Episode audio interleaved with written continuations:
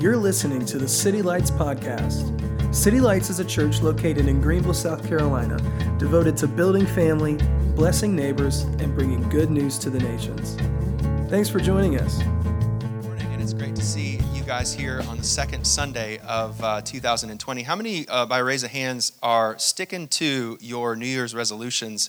Feel real strong right now. Not seeing a lot of hands that I, yeah, by hand, a show of hands, I'm looking at five, five, six percent. You know, have a small congregation here, so one hand could really make a big difference. Um, but uh, but my buddy Luke, I talk about Luke from stage. I feel like every week now. So, but he's killing it, man. I saw your hand, and it needs to be up he has given up all of the things. And uh, I told him he already has a great frame. You know, people that just like have that kind of Captain America look to him. You know what I'm saying? I just want to sniff when I'm around him. He feels like he smells like musk. He smells like manliness. Anyways, uh, he's uh, he's probably going to be just splitting logs with his bare hands uh, coming up soon from some of the dietary things that he that he's doing. But anyways, it's um it's great to be here, and this is going to be the best year yet. And ultimately, God's always doing new things, and every day is a new day for mercy. And so, uh, wherever you are, I just want to encourage you. Um, you're in the right spot, and keep going, and you're doing better than you think you are. And, uh, and the Lord Jesus is, um, uh, loves you more than you even love yourself. So I just want to communicate that. Um, if you're new here, we are devoted to the scriptures, and we're not just reading the Bible just to say that we're a Christian. We're reading the Bible because it's powerful to transform us. The scripture is inspirational, it's God inspired, uh, and it is infallible um, for uh, His church to discern truth in a very murky and sometimes foggy uh, worldview and, and, and, culture that we live in. It, it's a clairvoyant truth for, for His church and really for the world. Um, and, so, um, and so we read the scripture every week with diligence um, and devotion because we know it's transforming us and it makes us more like Jesus. And the best gift we could give to ourselves and to the world and to our family and to our neighbors is to be transformed to the image of his son. Yeah, uh, it's, it's the best image to be um, to be conformed to. And, um, and so the Bible is, is not a golden handbook. It's not a, a, list of fortune cookies. It's not just something that's handed out of the sky. Uh, it is divinely inspired through, through authors written to various audiences throughout time. And so, just the two questions that I always want to consider on the screen here uh, as we go to the scriptures um, is looking for context and understanding what is the meaning of this passage. One of the reasons why we not only study and teach, but also preach the Word of God is because uh, the Word of God is an old book, you know, relatively speaking. And, um, and so it needs to be interpreted, it needs to be thought of from its original context. What did the author intend to mean? You know, if I took Martin Luther King's speech and I said, oh, this is about the Mississippi River and the mountains and things and some geographical, you know, um, uh, disposition, that's not, that's not his intent. The author has an intent, and we, we would want to honor his intent. Uh, or her intent by, by discerning what was the author's message and then from there we can we can dissect, we can discuss, you know, the application of that. We've been in a series uh, of Genesis called God and Man. If you want to look at the poster, it's been a little while since we left off with our dear friend Noah. This is the Bible Project map. You can get a paper version of it outside. You can also find it on BibleProject.com. And I know it's a lot going on if we could dim the lights, but we're basically on this half of the page, and we're about to move into the second half of the page, which is awesome. We have two more messages in this side. But the major recap uh, last time on the City Lights God and Man series um, is that uh, we find ourselves in a room full of image bearers this morning. That is one of the major messages of Genesis, is that uh, people are not uh, made to uh, just enjoy themselves or to avoid being lonely or to be successful, but we are made to be sideways facing mirrors to reflect to the creation what God is like, and to uh, uh, reflect to God what creation ought to be like in its best. And so we are, we are uh, as if you were go to a temple or you go to a, even a shrine and you see a statue, uh, God says we don't make statues of him uh, because, because we are his statues. We are his trophies of grace. We are the, the symbols in the middle of the temple to help to explain to the world what God is like. That is you, that is me uh, regardless of where you are and what you consider your, your religion or theology to be, is that we are made to be images and reflections of God.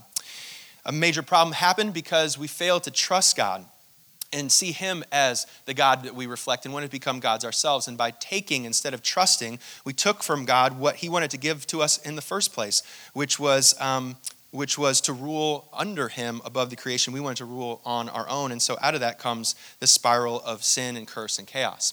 And so, what we find at the bottom of the, uh, the, uh, the picture here, we're actually going to be on six through nine. That's kind of finishing up the flood, is the story of Noah. And Noah uh, is a particular person in uh, history, um, but he is also um, a picture of humanity for all time.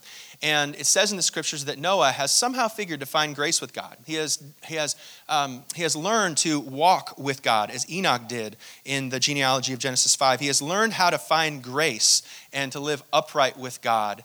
Um, in, in this world. And so, what we're going to pick up from, from there is to, to see how the story unfolds beyond the receding of the waters and the inauguration of the, of the new creation uh, that God begins um, after he has uh, flooded the earth.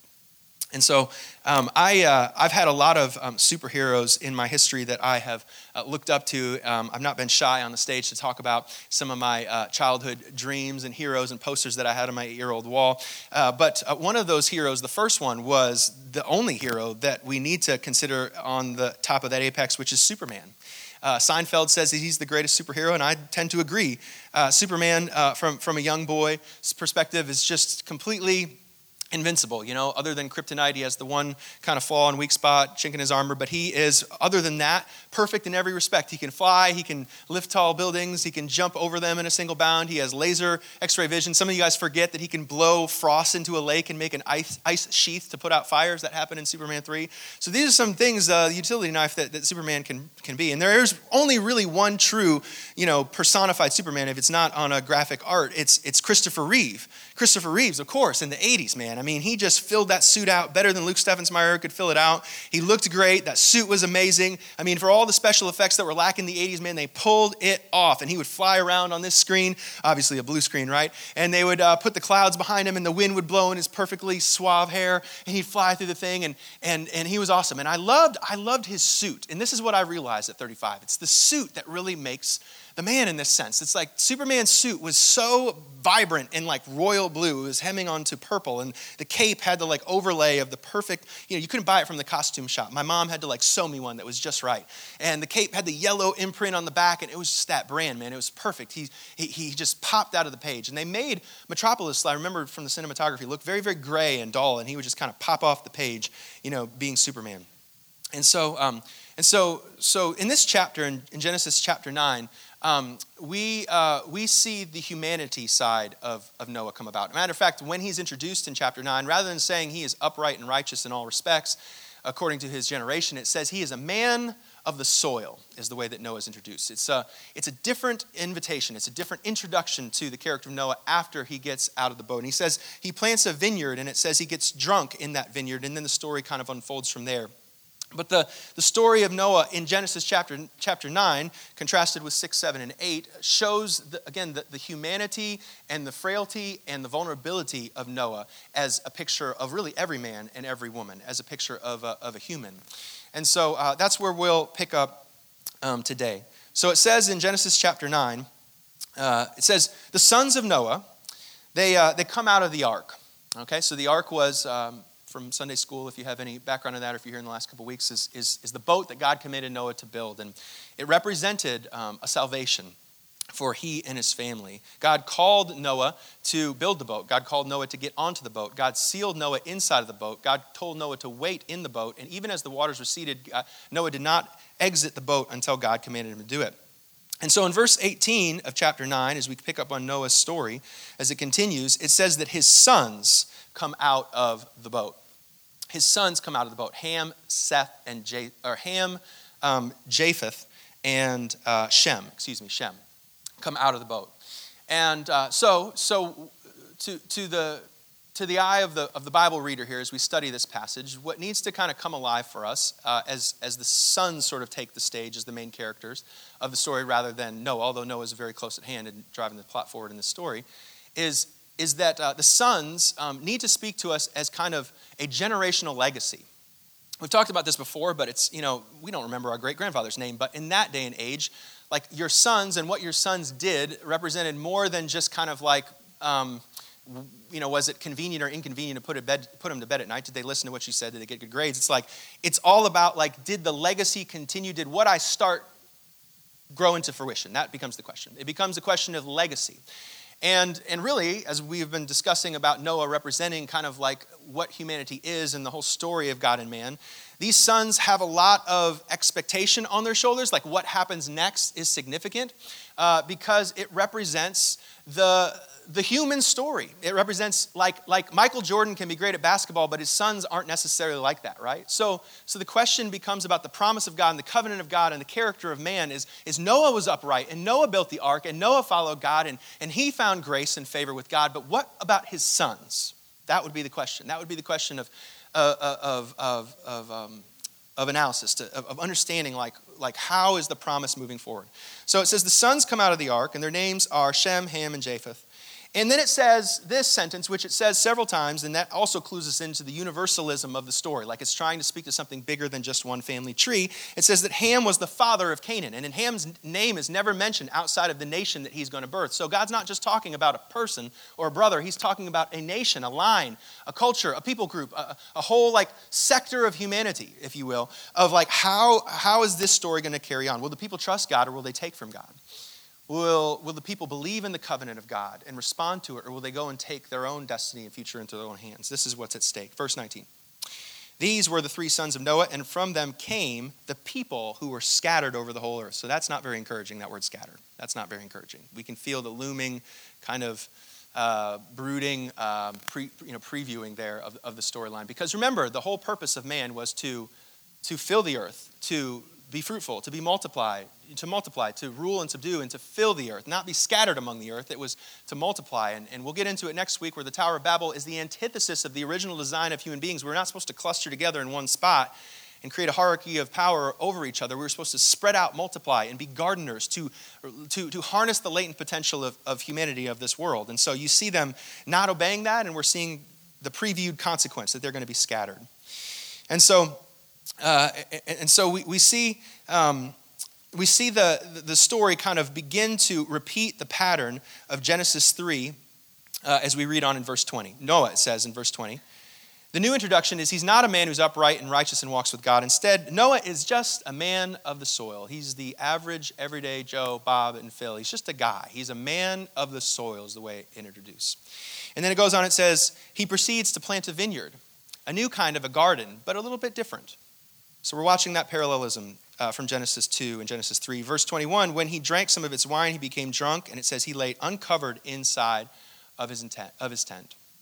So we start to see the parallelism, or uh, they call it recursion, I guess is the fancy way of saying it, but it just means a repeat of Genesis 2 and 3 in the story of Noah. And we've already been seeing that. As a matter of fact, if we could just look at the, the chart that I kind of uh, made up here, we can see, uh, boy, that is a lot on this big old screen. Boy, that is a lot. I'm sorry about that uh, we can see, I put on the top Adam and Eve's story, and that story continuing, although it's being a little bit different into the second story of Noah and his sons. This is completely um, uh, an important part of literary structure of Genesis uh, 3 and Genesis 9. And so, what you have at the top is uh, you have a seven day creation. And as we talked about in Genesis chapter 8, you had a couple of days in which the water would receive off of Mount Ararat, and you would show the tops of the leaves, and the bird would fly out, and there was mountains and so forth. And so what you would get from the biblical reading is that he's kind of making a new kind of creation. You would see that God's breath breathed onto the water, and the water was hovering over the deep in both the beginning of Genesis 1 and the beginning of Genesis 8. And you're starting to see the water receive just as God had parted the waters in Genesis 1. So he's doing a new thing in an old geography. He is creating a new spiritual environment. Kind of like we had talked about at 111 Mills or at uh, Sweetbriar, um, is he's creating this. The, he, he's creating a new spiritual environment in the same geographic location. So then it moves on, and uh, both in Genesis 9 and in Genesis uh, 1, God commands them to be fruitful and multiply. So that's the same. The recursion presents the same theme and the same, uh, the, the same purpose in both Genesis uh, 1 and 9, uh, well, 2 rather, in this, in this next part for Adam and Eve, God issues a covenant. He makes a promise to his people. And the first one is that you're going to be married, leave and cleave, and create marriages that can be fruitful and multiply. And in Genesis 9, he tells Noah he can eat meat and he will not uh, repeat the flood again on the earth. So there's a covenant made. In the next part, there is a, there is a curse connected to the plant. So in Genesis uh, 2, he commands the people not to eat of the fruit of the tree. And in Genesis 9, Noah plants a vineyard. Then, as we get to the end of this uh, verse that we've just covered just now, there's a place where Noah is, is, it says he's drunk and he is uncovered and naked. And this reminds us completely, exactly, of what happens to Adam and Eve when they're, when they're first uh, created. It says that they are naked and they are without shame.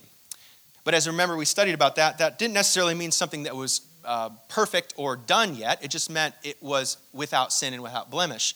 The, the, the, children, Adam and Eve, were supposed to grow into wisdom so they could rule over the garden, but they, they decided to take their own wisdom and, and take their own truth into their own hands. And so there was a vulnerability that was left. And what the passage is trying to say when the snake came to, to Genesis, uh, in Genesis 3 to Adam and Eve, is that, is that Noah, in his drunkenness, is come back to that place. He is uncovered, he is naked, he is vulnerable, and he is deceivable.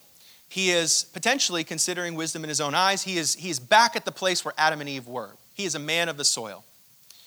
It says on the screen, and I'll put it up there for, you know, I guess clarity and understanding, is that we keep in mind that when the Bible says that somebody is made of dust, it's reminding us of all humanity's finiteness, all of humanity's futility all of all their mortality is that every man woman and child is ultimately made of dust and breath that's what genesis 2 tells us is that god stooped over the creation picked up dust and breathed life into it and, and the only life that we have the only ability for us to think and grow and, and build things that only comes from god is what it's saying it only comes from God because of his breath. It said, said in the scriptures that he had to retrieve his breath and that man would only live 120 years because he couldn't strive with men that long anymore because they were sinful and so forth. And so, and so that breath is so important. If we lean into that breath and if we lean into ultimately the Holy Spirit, then we would have life. But without the Holy Spirit, New and Old Testament is clear, we are, we are dead. And so what is it saying about Noah? It's saying that he was just a man of the soil. He was vulnerable. He was naked. He was just like Adam and Eve.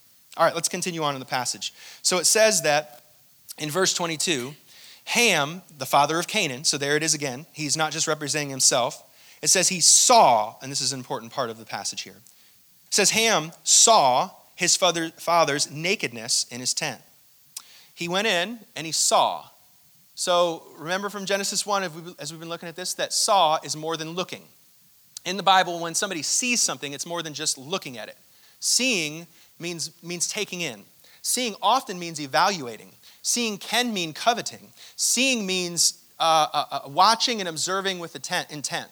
In God's hands, that's always great. God saw the earth and said it was good. He saw the trees and said it was good. He saw it was man and said it was very good. And he saw man alone without Eve and said, that's not good at all. He sees things accurately, but what the Bible continues to show us and might speak to us today is that our little corneas and our pupils and, and, and the cones and whatever it is in ours, our eyes are not trustable for what we see. The Bible says we can see things, and hopefully, um, you know, Jesus opens blind eyes in his, in his ministry that people would see things, but sometimes humans, oftentimes rather, can see things and not really see them. It says that David saw Bathsheba on the roof. It said that Eve saw the apple and took it. It says that it says that Ham saw his father's nakedness and goes and tells his brothers about it. Our eyes can't be trusted the ways that God's eyes can be trusted. And so potentially, not that it's the major point today, you might consider what it means when it says that God will show Abraham the promised land. Later on in the, in, in the study, we'll look at Abraham and some of the some of the forefathers of the faith and, and, and how the family of God is used to redeem God's broken world, his good world made bad. But there's a difference between us seeing something and God showing it to us. In fact, it's saying 100 out of 100 times that if we see something without God showing it to us, it's going to be an error. That man on his own, that woman on his own, seeing a job or seeing a future or seeing a solution or seeing a problem is not seeing clearly unless God is showing it to them. That's how untrusting the scripture is about our eyes. That we don't see with clarity, that our hearts are the things that see. And uh, the pure in heart will see God, but the, the lack of purity in our heart will blind us. It will cause us to see things distorted and without accuracy, without hope, without vision, without clarity. And if we respond to what we see without trusting God to show us, we'll always make the wrong decision. Even with Solomon's wisdom, with inaccurate perception, we'll make the wrong decisions if God doesn't show us what he wants us to see.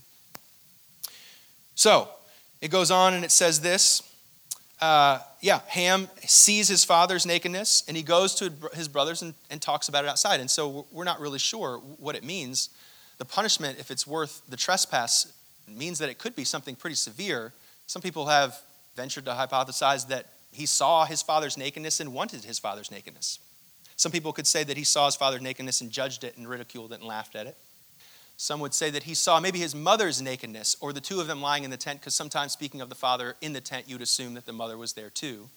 out of all those things, I tend to think because of the blessing boundary that was set at the beginning of the chapter, that potentially Ham was seeing reproduction and intimacy and desiring it and wanting to go and take it for himself. But there's many different uh, you know, interpretations of that. So nonetheless, we know that there's, there's a trespass. Ham goes outside and tells his brother. And the question at stake here is not really, again, about Ham or Noah or anybody else. And really, it's never about Abraham or Joseph or Jacob. It is about God. It is about God's covenant and God's character. And what is at stake here is that the humans in their trespass have been made a very important promise. That's the thing when we read this. It is not about Noah, it is about the promise. Will the promise come fulfilled? If the promise come fulfilled, then we know that God is faithful to his promise. If God says something and it doesn't happen, it questions his character. And if it, it undermines his character, then we have no hope to stand upon. So the, the kind of tension in the plot needs to be will the promise be fulfilled? And the promise is this that, the, that God will not leave his world broken, that he will come to send a redeemer, a rescuer, and that person will come through the line of the people. So if it's going to happen, it's got to happen through these three dudes here, Shem, Ham, and Japheth. They, they has to happen if it's going to continue. The Genesis 3.15 says that the one that will cancel the curse and crush the serpent once and forever will come through the line of Eve. And so the decisions that are being made now by the two brothers here are, are infinitely important. What will they do? Will, will, will they sin against God so much that they could thwart his plan? That they could compromise either his will or his ability? Could they sin so far that God couldn't reach them? Or sin so offensively that he wouldn't want to reach them in the first place? This would become the crux of the story because that is the engine, the covenant of God. Will it come fulfilled despite humans' choices? Verse 23 this is what they do Shem and Japheth took a garment and laid it across their shoulders. Then they walked backwards. If this was youth group, I would just spend 10 minutes on this point, just walking backwards into the tent, not trusting their eyes. They don't even look at him. We don't know why. They, they might have learned from Adam and Eve. They might have understood by the thousand years of genealogy between them and their great, great, great, great predecessors, but they're not trusting. They're not even going to look at it. Because they, they know, they know somehow, they've been taught that looking at things without God showing them things is dangerous. So they're not even going to look at it. And the scripture says that they walk backwards. They already have the intent at hand, they have the garment over their shoulders. It's not a decision made in the spur of the moment. So they back up to the Father, and it says they cover their Father's nakedness instead of gossiping about it, instead of talking about it. They cover their Father's nakedness. It says their faces were turned the other way that so, so they would not see their, their father's nakedness. So there's a gloomy portrait that's painted at the beginning of this picture. I mean, Noah, our hero, our Superman, our Christopher Reeve, is not who we thought that he was. You probably have heroes like that that you looked up to, personal, um, national figures, um, all you know, presidents. You know, George Washington, um, JFK, Martin Luther King Jr. I mean, it rocks us when we have certain people that we believe are frontrunners in what it might look like to move forward and not backwards in, in humanity. In and outside the church, you probably know people, you know, pastors and leaders and, and family members who you thought were walking with God and they weren't walking with God the way that you thought. And that's a bleak way to start the new year. I mean, Noah opened up the tent and it's a new Rosh Hashanah. It was supposed to be a new creation, and the first thing he does is goes back to the old cycle he goes back to Adam and Eve. And, and to be honest, the text is kind of telling, telling you there was really no other way because all humans are made of dust. And all humans are just fumbling around in the darkness. And all humans are naked and naive and vulnerable and not able to, to, to be strong on their own. They all need God. And maybe that's not the worst thing in the world to be fumbling around, reaching out for something more than themselves. Maybe that's a great place to be. But nonetheless, the story demands that we realize the fickleness and the futility of humanity. It's a dark beginning. But we have to remember the engine of the story is not Noah. The engine of the story is God's faithfulness to man. In every story, as we continue, we need to take solace and rest in the fact that, that even when, and especially when men fail and women fail, all the way throughout Genesis, that Joseph's prophecy is true at the end. What man has used for evil, God can change for good. That we cannot thwart his plans in neither their ability or desire, that God will always want us and always want restoration and will never be incapable of doing so and executing his plan. This is the, this is the moral we should take or the truth that we should trust out of all this. And so, what's God done here? He's taken what was a father who learned to trust God and be faithful and walk with him, and he's multiplied sons who are also ruling over temptation the way that God told Cain to do, to guarding their heart, to not trusting their eyes. He's somehow instructed, he's called out faithfulness. We put him next to Noah, we put them next to Noah so that we're reminded it wasn't because of them, it's because God taught them not to do that. And God has led them like children, and God God has, has, has, has called them away from the, the tree of the knowledge of good and evil, and He's decided to talk to them about wisdom, that they might trust Him. And He's redeemed the next generation. Not all people, but some. And so, and so these sons, they actually represent, many believe, the Jews and the Gentiles, as we read on about the curse and the blessing that comes of it. Is that there was, there was one son who was, who was blessed and favored into the generations, then another son who would live under their tents potentially that's a picture of the European or the Gentile group that would become under the, the Jewish tent of blessing. But nonetheless, we know the blessing, the line has been continued, and not because of man, but because of God and God only. So, what has he done? He has moved from just covering an Adam and Eve by himself to raising up priests that will cover for others that they might find mercy.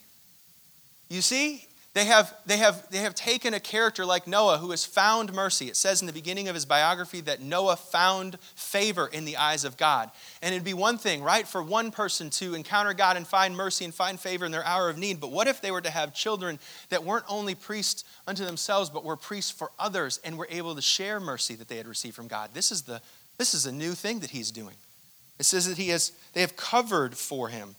And there's a great blessing as I kind of precluded earlier, verse 24, when Noah awoke. So this is just like when Adam and Eve woke up, their eyes were opened and they saw what they didn't see originally. They were no longer naive, but no longer in the bad way.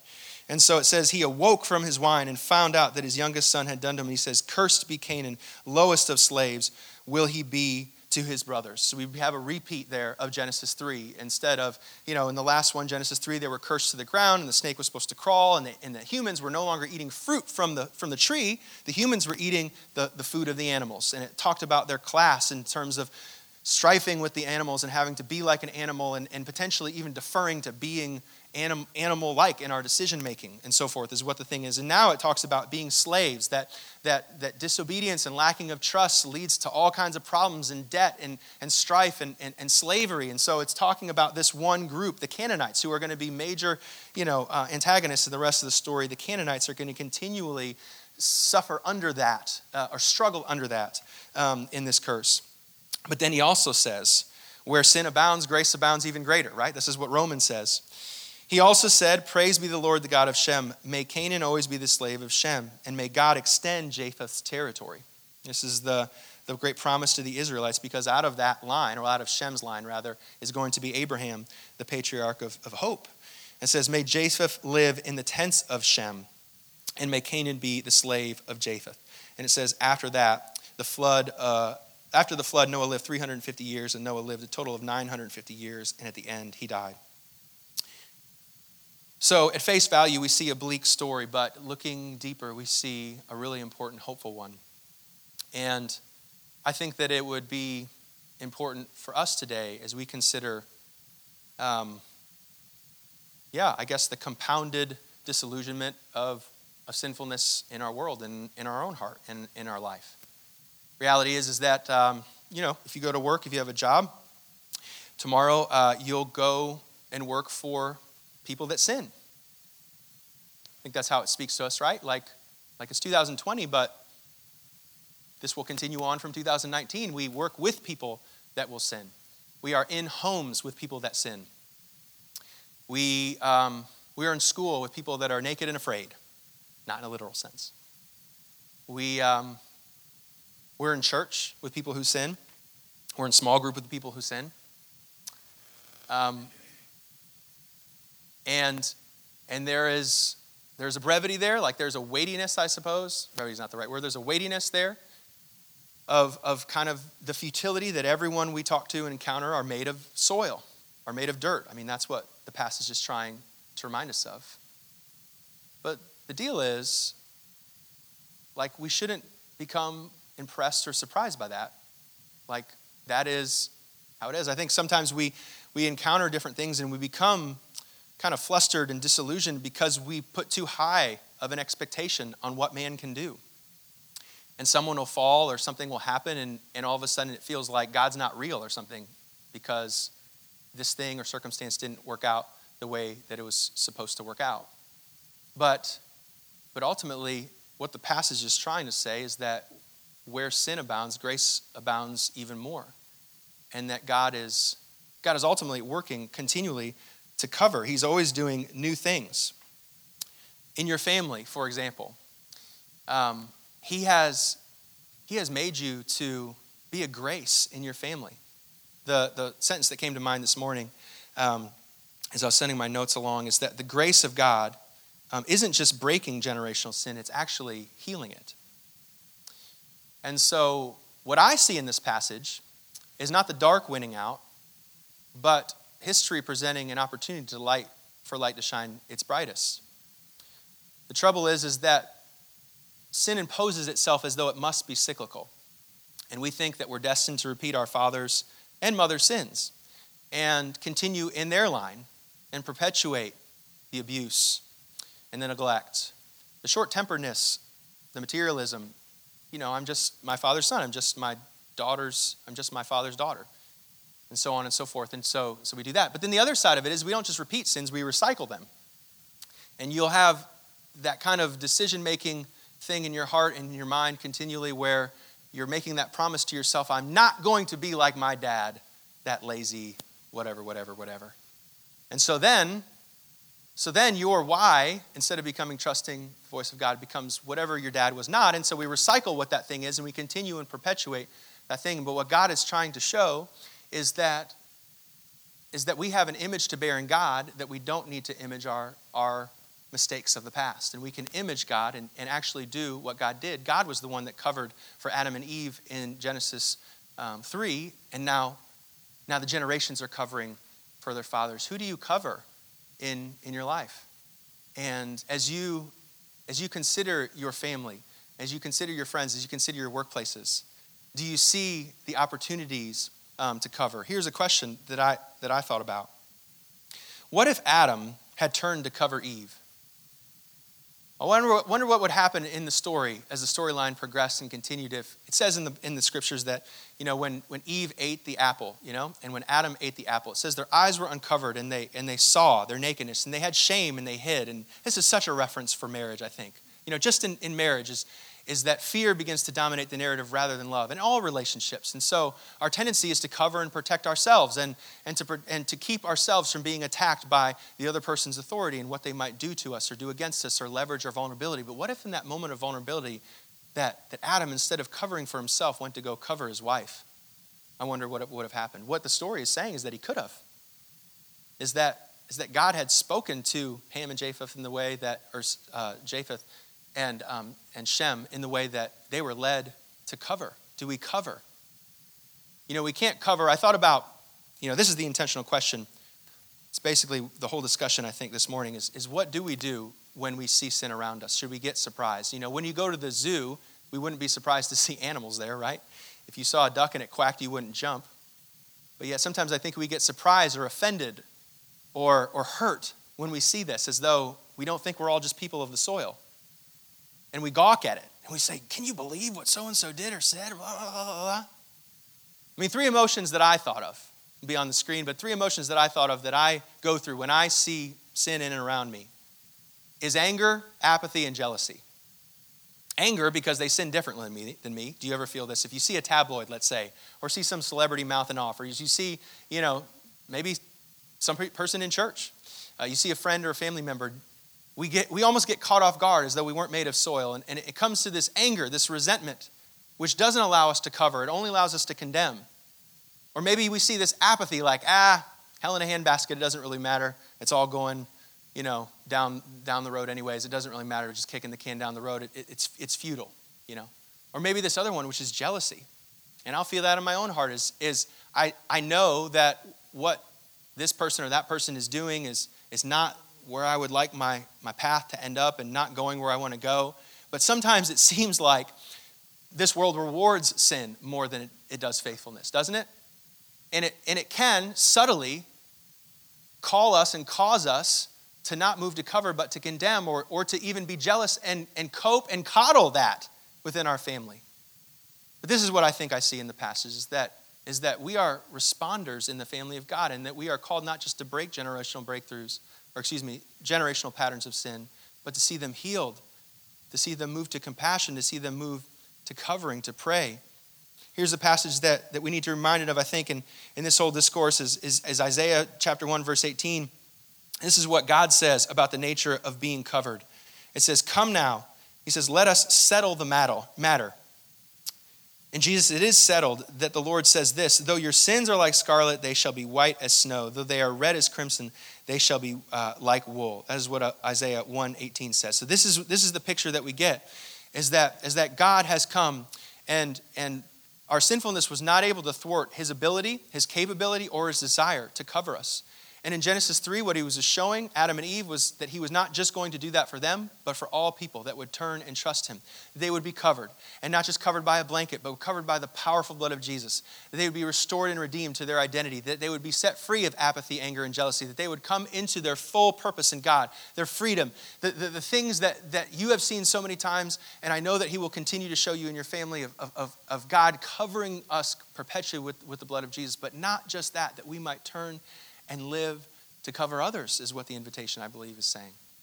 It's the ability to work to move all people and all places under the blood of Jesus. What is, what is a sin that we have observed if we see it with God as opposed to our eyes, if we see it with our eyes, we'll only move to condemnation. But if we were to see it through God's eyes, the one who said, Forgive them, Father, for they know not what they do, we can only see compassion on all people, right? Isn't that the only way to see it?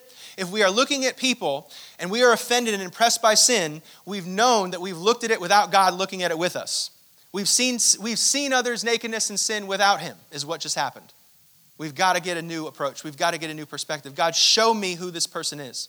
Show me their image bearing potential. Show me who they are. Show me who they are in you. I can't make a move until I feel your affection rest upon them. I can't speak to them until I know they're a brother. I can't speak to them until I know that they were created in your image. I, I don't want to move a muscle in speaking to them because I do not want to move in condemning. I want to follow in the line of faithfulness that many would be covered. And so every sin and every iniquity and every problem and everything that we're tempted to be jealous or apathetic about needs to get removed in us so that we might move towards people walking backwards, that we might cover people's sin. That when we see all sin and all people covered by the blood of Jesus, this is the mandate. This is the, this is the implications of Matthew 28 to go and make disciples. That sin is not made to be gawked at or something to be gossiped about or something to be complained about or something to make yourself better about. Sin is an invitation into grace as it is in our lives.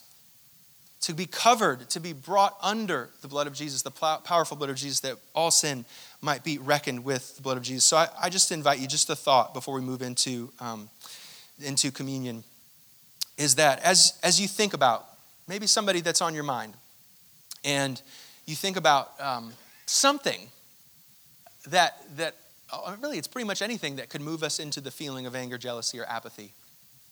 I wonder what would happen in light of an invitation of Jesus to show you that person instead of trusting your own eyes.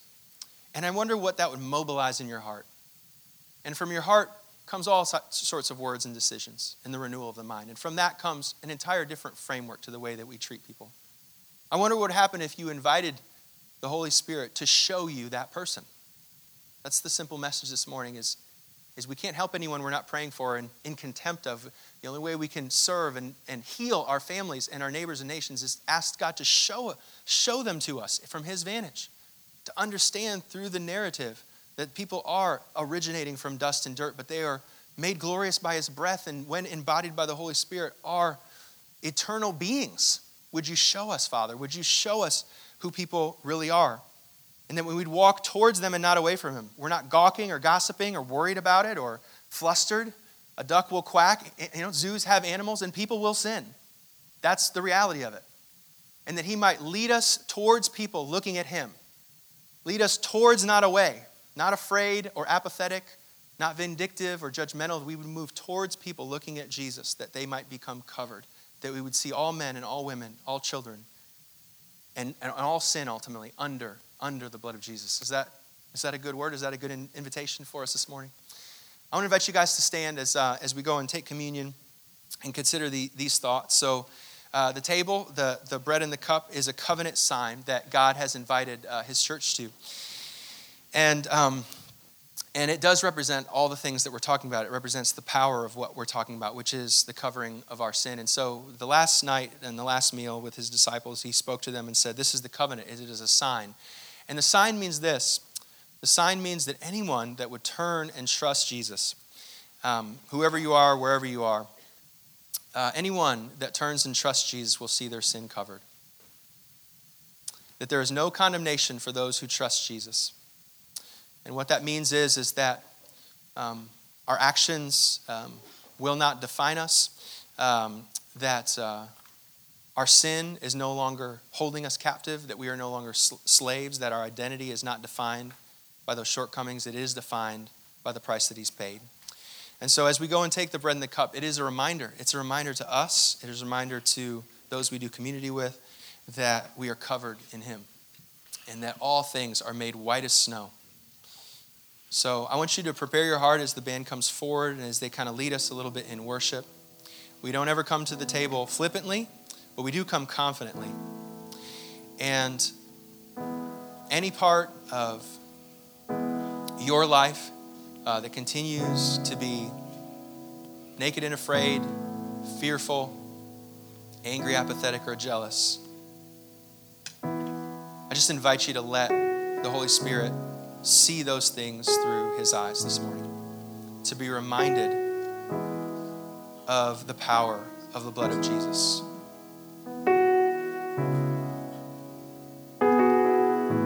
There is no human being that is immune to sin, but there is no sin that is immune to Jesus. And so, just as the promise of Isaiah prophesied back then, it's true today that the blood speaks a better word permanent ones. So we come to you not flippantly, but confidently, knowing that as we as we take, is that you're our deepest need and you're our only hope. And as we come to, to this cup today, we remind ourselves and remind one another that you've covered us, that you didn't run from us, but you came towards us. And Jesus, you fixed your eyes on the promise and didn't scorn the shame, and you moved up um, to that cross. And uh, the culmination of that means that many sons would be forgiven, many daughters would be forgiven, and many sins would be forgiven. So we come to that table this morning. In Jesus' name, amen. I hope you guys come down uh, to the uh, altars here and, and, take. I invite you guys to pray with your families like we do most times. Uh, your spouse or just friends from group. And uh, just pray and bless each other and take on your own. Just worship a little bit, and then Timothy will close us out in the service. Let's take.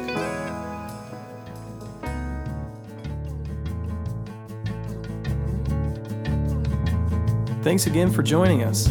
If you have been encouraged or challenged by this message, please give us feedback by leaving a comment on this podcast. For more information on our church, visit us at www.citylights.cc.